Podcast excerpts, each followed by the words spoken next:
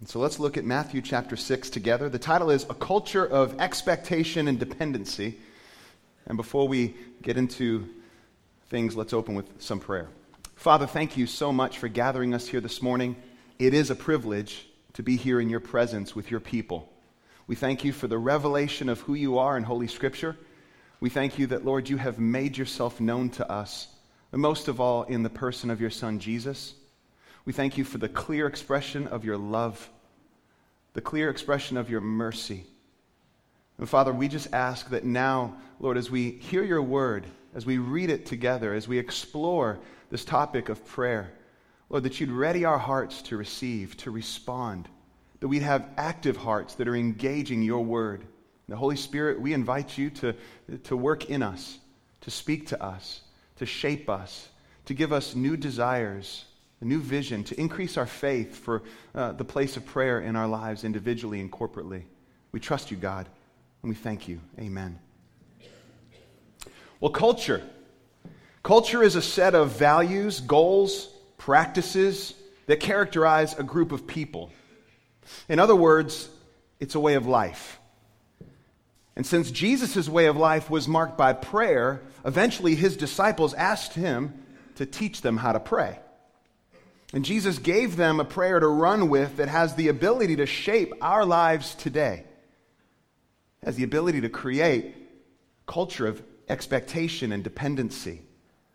A culture of expectation and dependency that's rooted in authentic relationship and love. Well, that's the culture I, I want to, to form us. That's the culture that I pray uh, we have here at Local Church St. Pete a culture of expectation and dependency, one that's rooted in authentic love and relationship with God. And so let's look at Matthew chapter 6 together. We'll begin in verse 5. And when you pray, do not be like the hypocrites, for they love to pray standing in the synagogues and on the street corners to be seen by others. Truly, I tell you, they have received their reward in full. But when you pray, go into your room, close the door, and pray to your Father who is unseen. Then your Father, who sees what is done in secret, will reward you. And when you pray, do not keep on babbling like pagans or those who don't believe, for they think they will be heard because of their many words. Do not be like them, for your Father knows what you need before you ask Him. This, then, is how you should pray Our Father in heaven, hallowed be your name. Your kingdom come, your will be done, on earth as it is in heaven. Give us today our daily bread, and forgive us our debts, as we also have forgiven our debtors. And lead us not into temptation, but deliver us from the evil one. For if you forgive other people when they sin against you, your heavenly Father will also forgive you. But if you do not forgive others their sins, your Father will not forgive your sins. We'll stop there. Two things I'm praying that we see here uh, this morning. First, that there's a culture of expectation growing out of this prayer. And second, there's a culture of dependency that grows out of this prayer. A culture of expectation, a culture of dependency. A culture of expectation. What is prayer? Let's begin there. What is it? It's talking to God. And you know, it can look uh, like sharing how you're doing, praising Him for His greatness, thanking Him for His love, asking Him for His help. It can look like a short prayer under your breath or in your mind. He hears you, by the way. It can look like an extended time of intercession for someone or a need that you have. A lot of people struggle with prayer. You know, when I sit down with Christians and I, uh, we talk about where they feel like they're, they're thriving and where they're struggling the most, the two areas where I think Christians have most commonly, at least the ones that I've talked to over the years, struggled, it's with prayer and evangelism, sharing their faith and praying. I think oftentimes we feel like we just either don't know how to pray or we feel like we're not praying enough. He says in verse 5 when you pray. There is expectation that God's people, those who follow Jesus, will pray.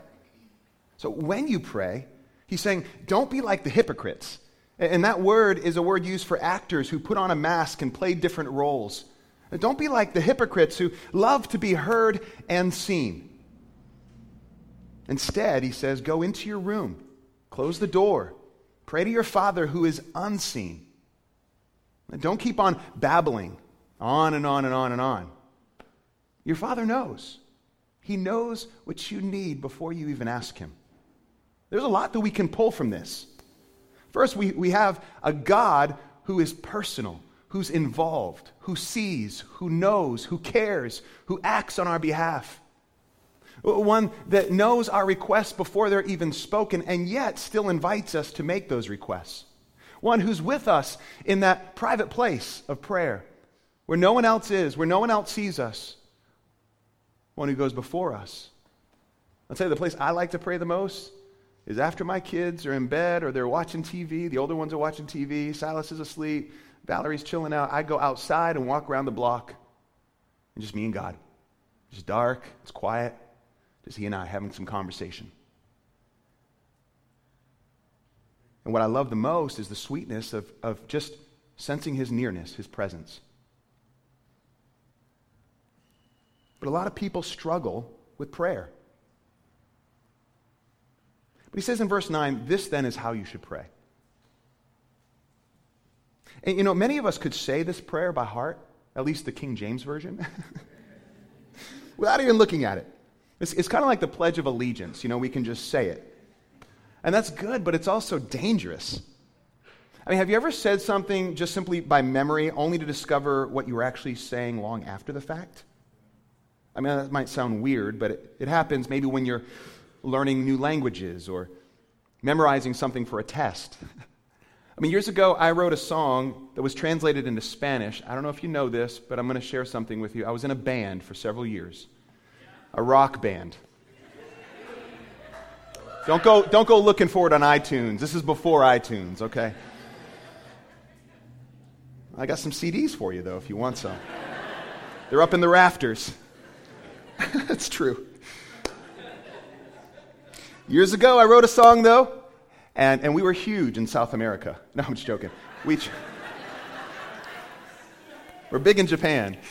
Anyway, I could keep going, but I won't. Point is this we wrote a song and we translated it into Spanish, and we did. We went to, uh, we went to South America, and we, we, we translated this song into Spanish, and I memorized the song by sitting down with a friend who wrote out what each word sounded like. I don't know if what I was actually singing said anything close to what I wrote. I practiced it. I went to restaurants. I talked to the waiter at a Mexican restaurant, just spoke the words of my song to them. I was like, Does this sound like anything to you? I don't recommend going about your prayer life that way. Just sometimes, though, that's how it can feel. We're just, we'll say, Our Father in heaven, hallowed be your name. What are we saying? Why are we saying it? You know, what we call the Lord's Prayer could really, and maybe it should really be called the disciples' prayer. It's, it's the prayer that our Lord taught his disciples, and, and now it's been passed to us. He's saying, This is how you should pray. And Luke, in the Gospel of Luke, the disciples go to him and say, Teach us to pray. And then he, he lays out this prayer. And we see the prayer is really divided into two. First, there's concern for God's name, his kingdom, and his will which I've labeled expectation and anticipation. And then, second, there's our needs give us, forgive us, lead us. And this is expressed dependency. But, but notice where the, the, the prayer starts. It doesn't start with us listing out our needs. It starts with this anticipation, this expectation for God's name to be glorified, for His kingdom to come, His, His will to be done. And the prayer provides a framework for us, some categories to spend time with. And each phrase can launch us into places of expressed expectation and dependency. And I love this. I was really excited to share this with you because this has shaped my prayer life over the years. Thinking through each phrase of this prayer and letting each phrase launch us into places of expressed prayer. You we can pray through the prayer straight. That's fine. And own it but I, I, want us to see that it becomes a framework for us to work out a lot of prayer from it. Let's explore it together that way. We'll begin with our Father. Our Father. Just those two words alone. Think of it. Our Father. What is this saying? Jesus begins this way. He says, This is how you should pray Our Father. We're invited to call God Father. And we can easily forget its significance. We're welcomed into God's presence as children, as sons and daughters. And so, where do we get this right? In John chapter 1, verse 12, John writes, To all who received him, or Jesus, to those who believed in his name, he gave the right to become children of God. Who gave us the right? Who gave us the right? Jesus. We have this right. To all who received Jesus, to those who believed in his name, he gave the right to become children of God. We've been given this right to boldly approach God and call him Father. And what does this really mean? Well, it means we're loved more than we'll ever really know. Because I know this my kids cannot comprehend the love I have for them, they just don't get it. I can tell them, I can get a little teary eyed, I can try to take them out, do good things with them, and celebrate that. They don't get it. It means we're loved more than we'll ever know. It means God will never forget us or stop caring for us, ever. It means that there is no, no one more committed to our well being than He is. You get that? There's no one more committed to our well being than God is. He's our Father in heaven. Galatians 4, verse 6 says, Because you are sons, God sent the Spirit of His Son into our hearts. The Spirit who calls out, Abba, which is this endearing, intimate, reverent term for father. Okay, what's going on? The Spirit is given that we can approach God and call Him Father. That's a privilege. And it means we have His attention when we're weak. It means we have His attention when we're scared. It means when we can't even speak a word, when we can't even come to Him with anything that makes sense. Ah, he's our Father in heaven, and we know that, and that's where we can start. That's the starting point. Father, our Father. Can we just start there? And that, that's what he taught us to do. And when we start there and we, we just allow ourselves to go where that phrase should send us into places of relationship, intimacy, love, understanding, compassion, care. J.I. Packer, author J.I. Packer, he says, He's my Father and He's God in heaven. He's God in heaven, and He's my Father. Grasp this, or let it grasp you. Then tell God what you feel about it. And that will be the worship that our Lord wanted to evoke when He gave us this thought pattern. Grasp this, or let it grasp you. I love that. I, I want this phrase to, to grab hold of me. I want it to to bring out worship and a response of love and trust. Our Father. Sometimes when I'm praying, that's as far as I get. And that's okay. Our Father in heaven, in heaven. Let's not rush. No need to rush. Don't need to rush through this prayer. There's a framework here for us. We're allowing these phrases to launch us into places of prayer. It's a fun exercise. We get to do this in our own personal time of prayer. In heaven, He is sovereign. He is the self existent God who's transcendent over all. He's high above all. His greatness no one can fathom. He's eternal, He's infinite, He's almighty. He's in heaven, and He's present with us. What should this stir in us? Awe, reverence, humility our Father in heaven, transcendent and yet personally involved in my life. Wow. Hallowed be your name. What does hallowed mean? Essentially, we're saying this God, let your name be acknowledged and honored, hallowed, seen as holy, respected and revered. May we see you as holy and set apart, both in our own personal lives and in the lives of those around me in my community. So, this is a personal prayer that we would see God as holy, that His name would be made holy and hallowed, revered in our own life by how we live. but it's also an evangelistic prayer. We want others to see God for who He is in all of His splendor and holiness. When we talk about the holiness of God, we're talking about His sinless perfection. He's perfect in all of His ways, in all of His judgments. He's just, He's good, He's holy. And when we think of holiness, that should set in our hearts like, wow, he is, I am not holy. He is holy. He is wholly other.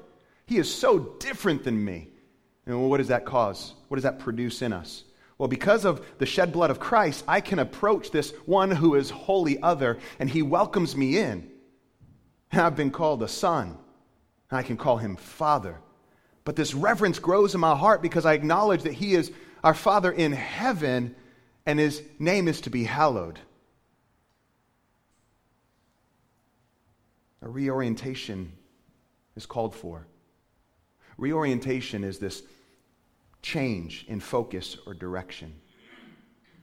When, when you acknowledge God's name as holy and to be honored, a reorientation in your life is called for. When we reorient ourselves, we, we usually fi- try to find our position again in relationship to our surroundings, and we slowly move forward, kind of stopping every so often to check focus ourselves and, and think about what's happening around us, when we recognize the holiness of God, we're just kind of like, okay, what does this mean for my life then?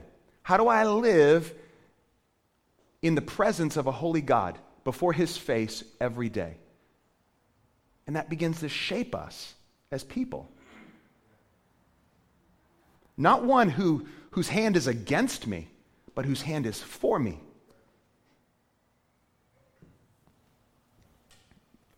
Question I have is Is that happening in your life? Is that a category for you? This reorientation. Is God shaping you? His character, who He is, is that shaping you? Your kingdom come. All right. His kingdom is this present reality, and yet it's a future hope. Let's talk about this. Christ rules in the hearts and lives of men, women, and children who trust in Him. That's a present reality. We bow to the reign, to the rule of Jesus. When we acknowledge Jesus as Christ, which is a title meaning a king or anointed one, Messiah, we acknowledge his kingship, we bow to his rule, where his kingdom has come. Jesus is the king of the kingdom he proclaimed. And this kingdom that he proclaimed is a good and loving rule that he says we should treat as a treasure that's been hidden in a field, but we found and with great joy, we sell everything we have to buy the field to get the treasure. Why? Because it's what we were meant for to live under His beautiful, loving rule. It's where we'll thrive and flourish and grow. Identity and hope is found in that. He's the king of the kingdom. And we've bowed to his rule, and so it's a present kingdom, but it's a future kingdom as well. One where when Jesus returns, Sin will be completely eradicated and done away with, every tear wiped away from our eyes. So when we pray, Your kingdom come, what are we praying? God, would you renew the church? Would you save sinners? Would you restrain evil? Would you heal the brokenhearted and restore those who are sick? Would you expose injustice? Because the gospel is about the Son of God beginning a new humanity, a new community, we could say, a new people who live with Him at the center. We're a new people, a new community. And Jesus is to be the one at the center. We're revolving our lives around King Jesus. And so when we pray, Your kingdom come, we recognize, God, you, you rule in my life through your Son, Jesus. And, and now start with me. Do whatever you have to do. Help me to see that your rule is good Help me not to push against or to fight you. Help me to rest in your love and your power and your, in your control. Help me to see your rule as a good thing, not a bad thing. Let your kingdom come in my life. Show that I belong to you through my actions, through my day to day interactions, through my conversations, through the way I treat the opposite sex. Let me show with my life that I'm yours. I don't belong to myself anymore. But let your kingdom come, Lord. There's a brokenness and a hope growing in my, in my, in my heart for what will be. My eye is on the day when you will just completely uh, do away with this brokenness and this sin and this darkness that we all walk through and wrestle with. Let your kingdom come. Oh, this longing for what will be. It's a present experience and it's a future hope. Let your kingdom come. In 1 Peter chapter 1 verse 13 it sums up kingdom living. Therefore prepare your minds for action. Be self-controlled or sober-minded. Set your hope fully on the grace to be given you when Jesus Christ is revealed. Where, where are we to set our hope fully? Where should our hope be fully set? On Jesus, on the grace that is to be revealed, uh, or on the grace to be given when Jesus Christ is revealed. This unmerited, unearned, undeserved favor that will, that will be ours. On earth as it is in heaven, he says, in St. Petersburg as it is in heaven. Let your will be done, Lord. In St. Pete, in my life, in my neighborhood, in my school, in my, in my workplace, here in this church, here in our community as we're on mission, let your will be done. Let your kingdom come on earth, in St. Pete, as it is in heaven. And then the next phrase, your will be done. And this isn't just whatever will be, will be. This, this isn't just handing our lives over to blind fate, an impersonal force. No way. This is expressed faith and love in our Heavenly Father, remember. And just to accept, it does involve accepting what He sends our way and what He doesn't send our way. And to do so with the strength and grace that He provides. Some of the most courageous and heartfelt and faith filled prayers have gone like this I'm scared, Lord. I don't know what the outcome's going to be. Your will be done.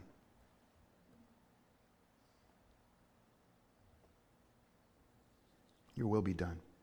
I trust you, God.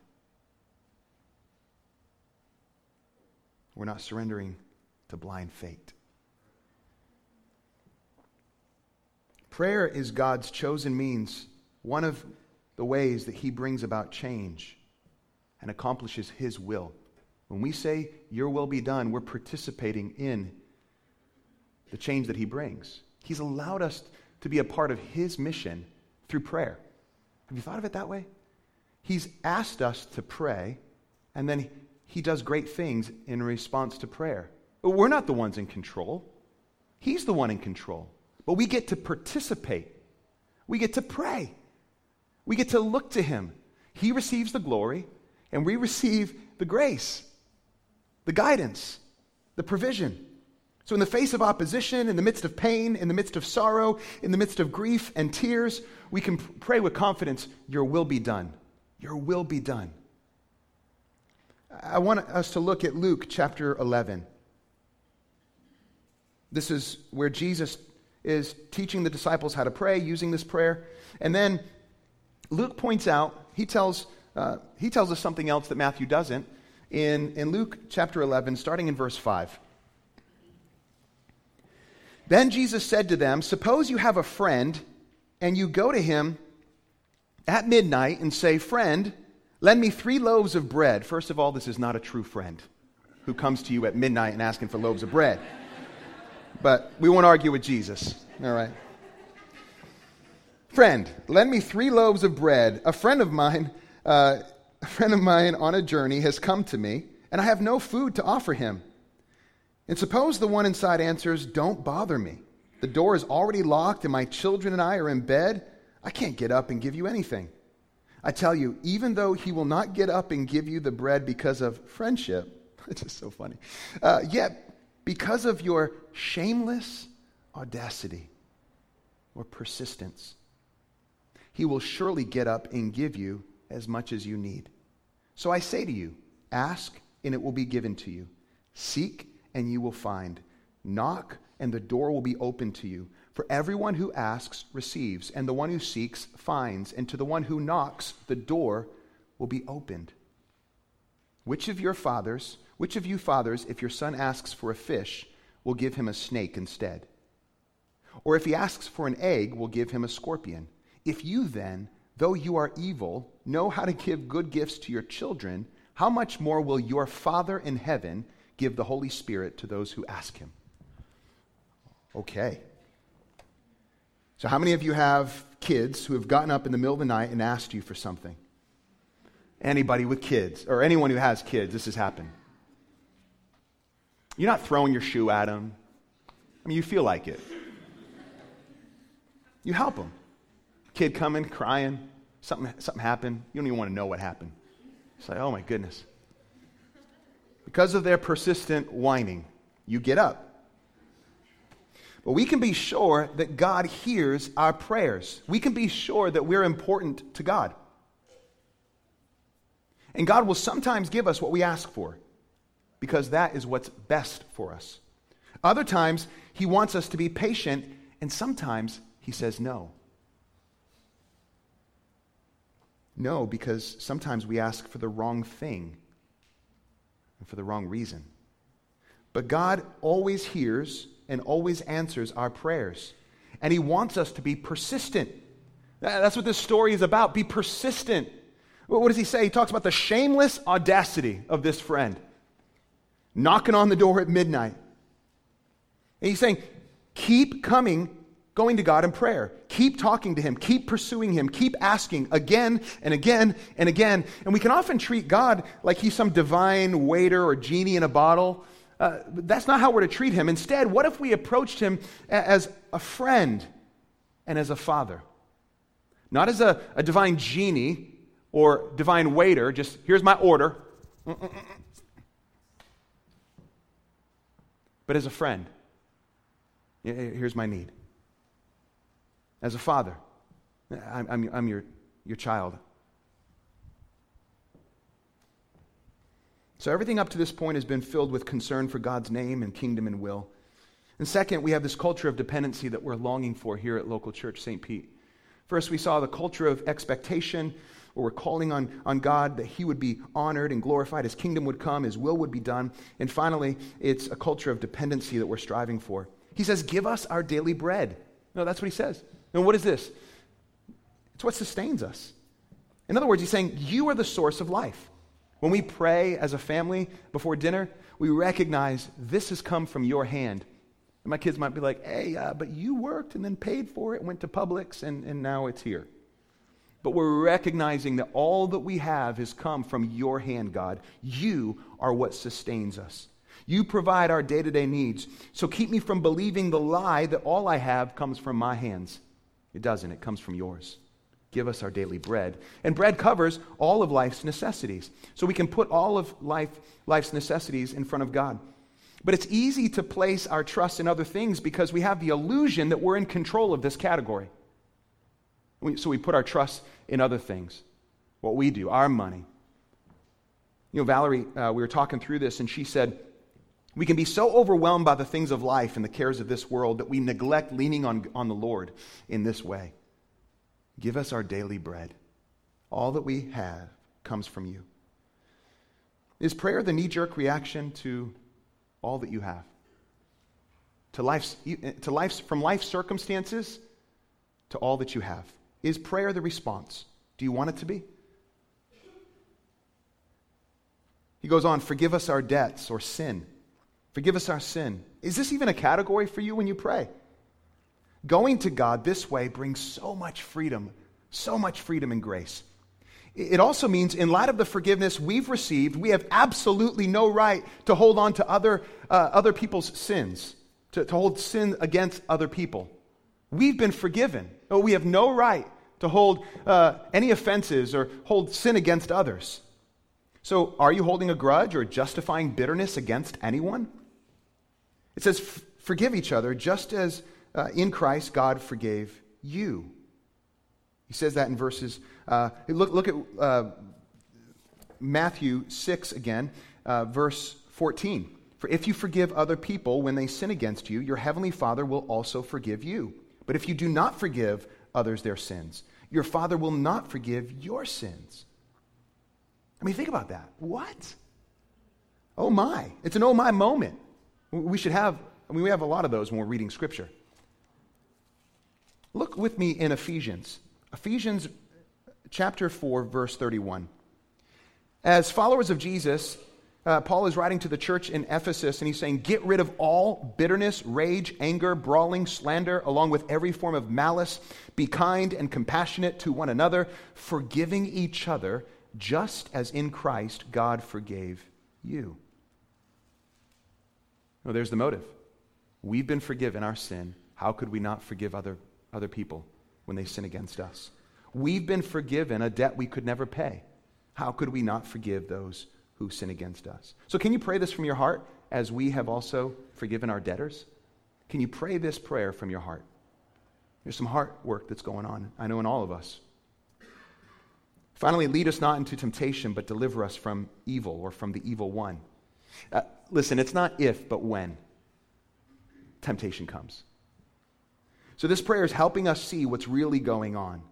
It's helping us see the protection that we need from the danger that's just around the corner.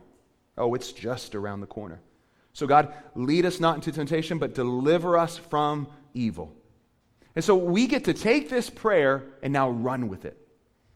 This framework, this beautiful prayer that Jesus taught his disciples and now we've received, we get to run with and own and adopt as our own. Colossians says, devote yourselves to prayer. Jesus left us an example of prayer, not simply just to marvel at, but to follow. Uh, we could talk about all the time that Jesus spent in prayer. He prayed in the early morning while it was still dark. He would often retreat to a desolate place to pray. He prayed at times of intense ministry and before making uh, major decisions. He prayed with regularity and honesty for himself. He prayed for others. He prayed for you and me. Jesus was a man of prayer.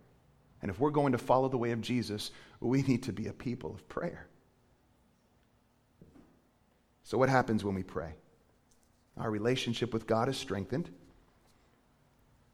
Salvation, healing, deliverance, holiness, growth, joy, faith, all of these things come. But we will never just all of a sudden be great at taking time to pray. It doesn't just happen. So, in order to pray, we have to pray.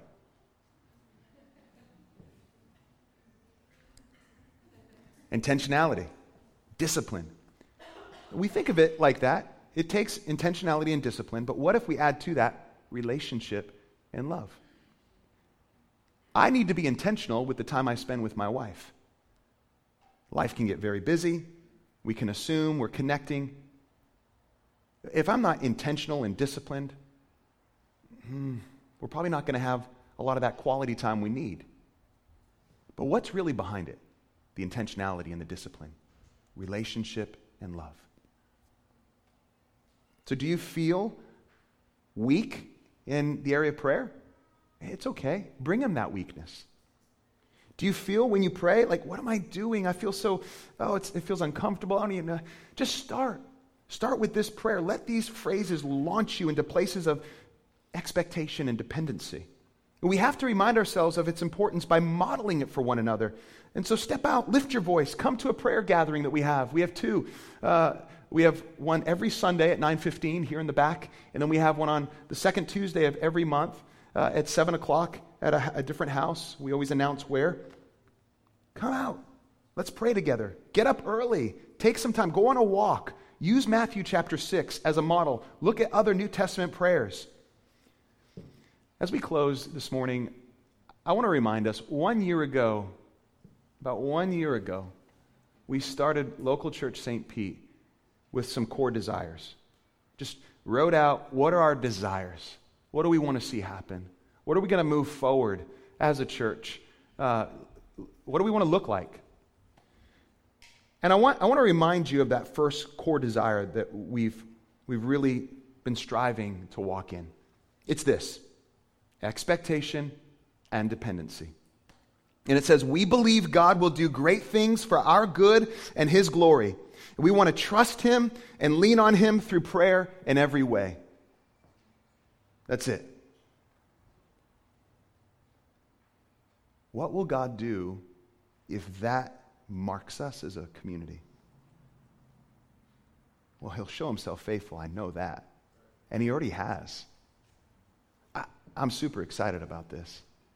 I hope that you feel more equipped than ever to go into times of private prayer, shut the door, go on the walk around block, do whatever you got to do. And let this prayer eh, just provide a framework for you, send you into places of expectation and dependency. Let's pray together now. Father, thank you for this prayer. Thank you for this bold, audacious access that we've been given. We call you Father, Father in heaven. Thank you, Lord, that we can do this, that we can boldly approach your throne of grace and find mercy in our time of need.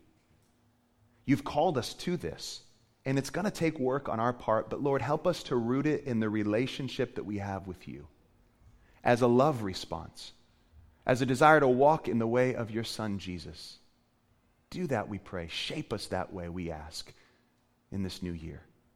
Amen.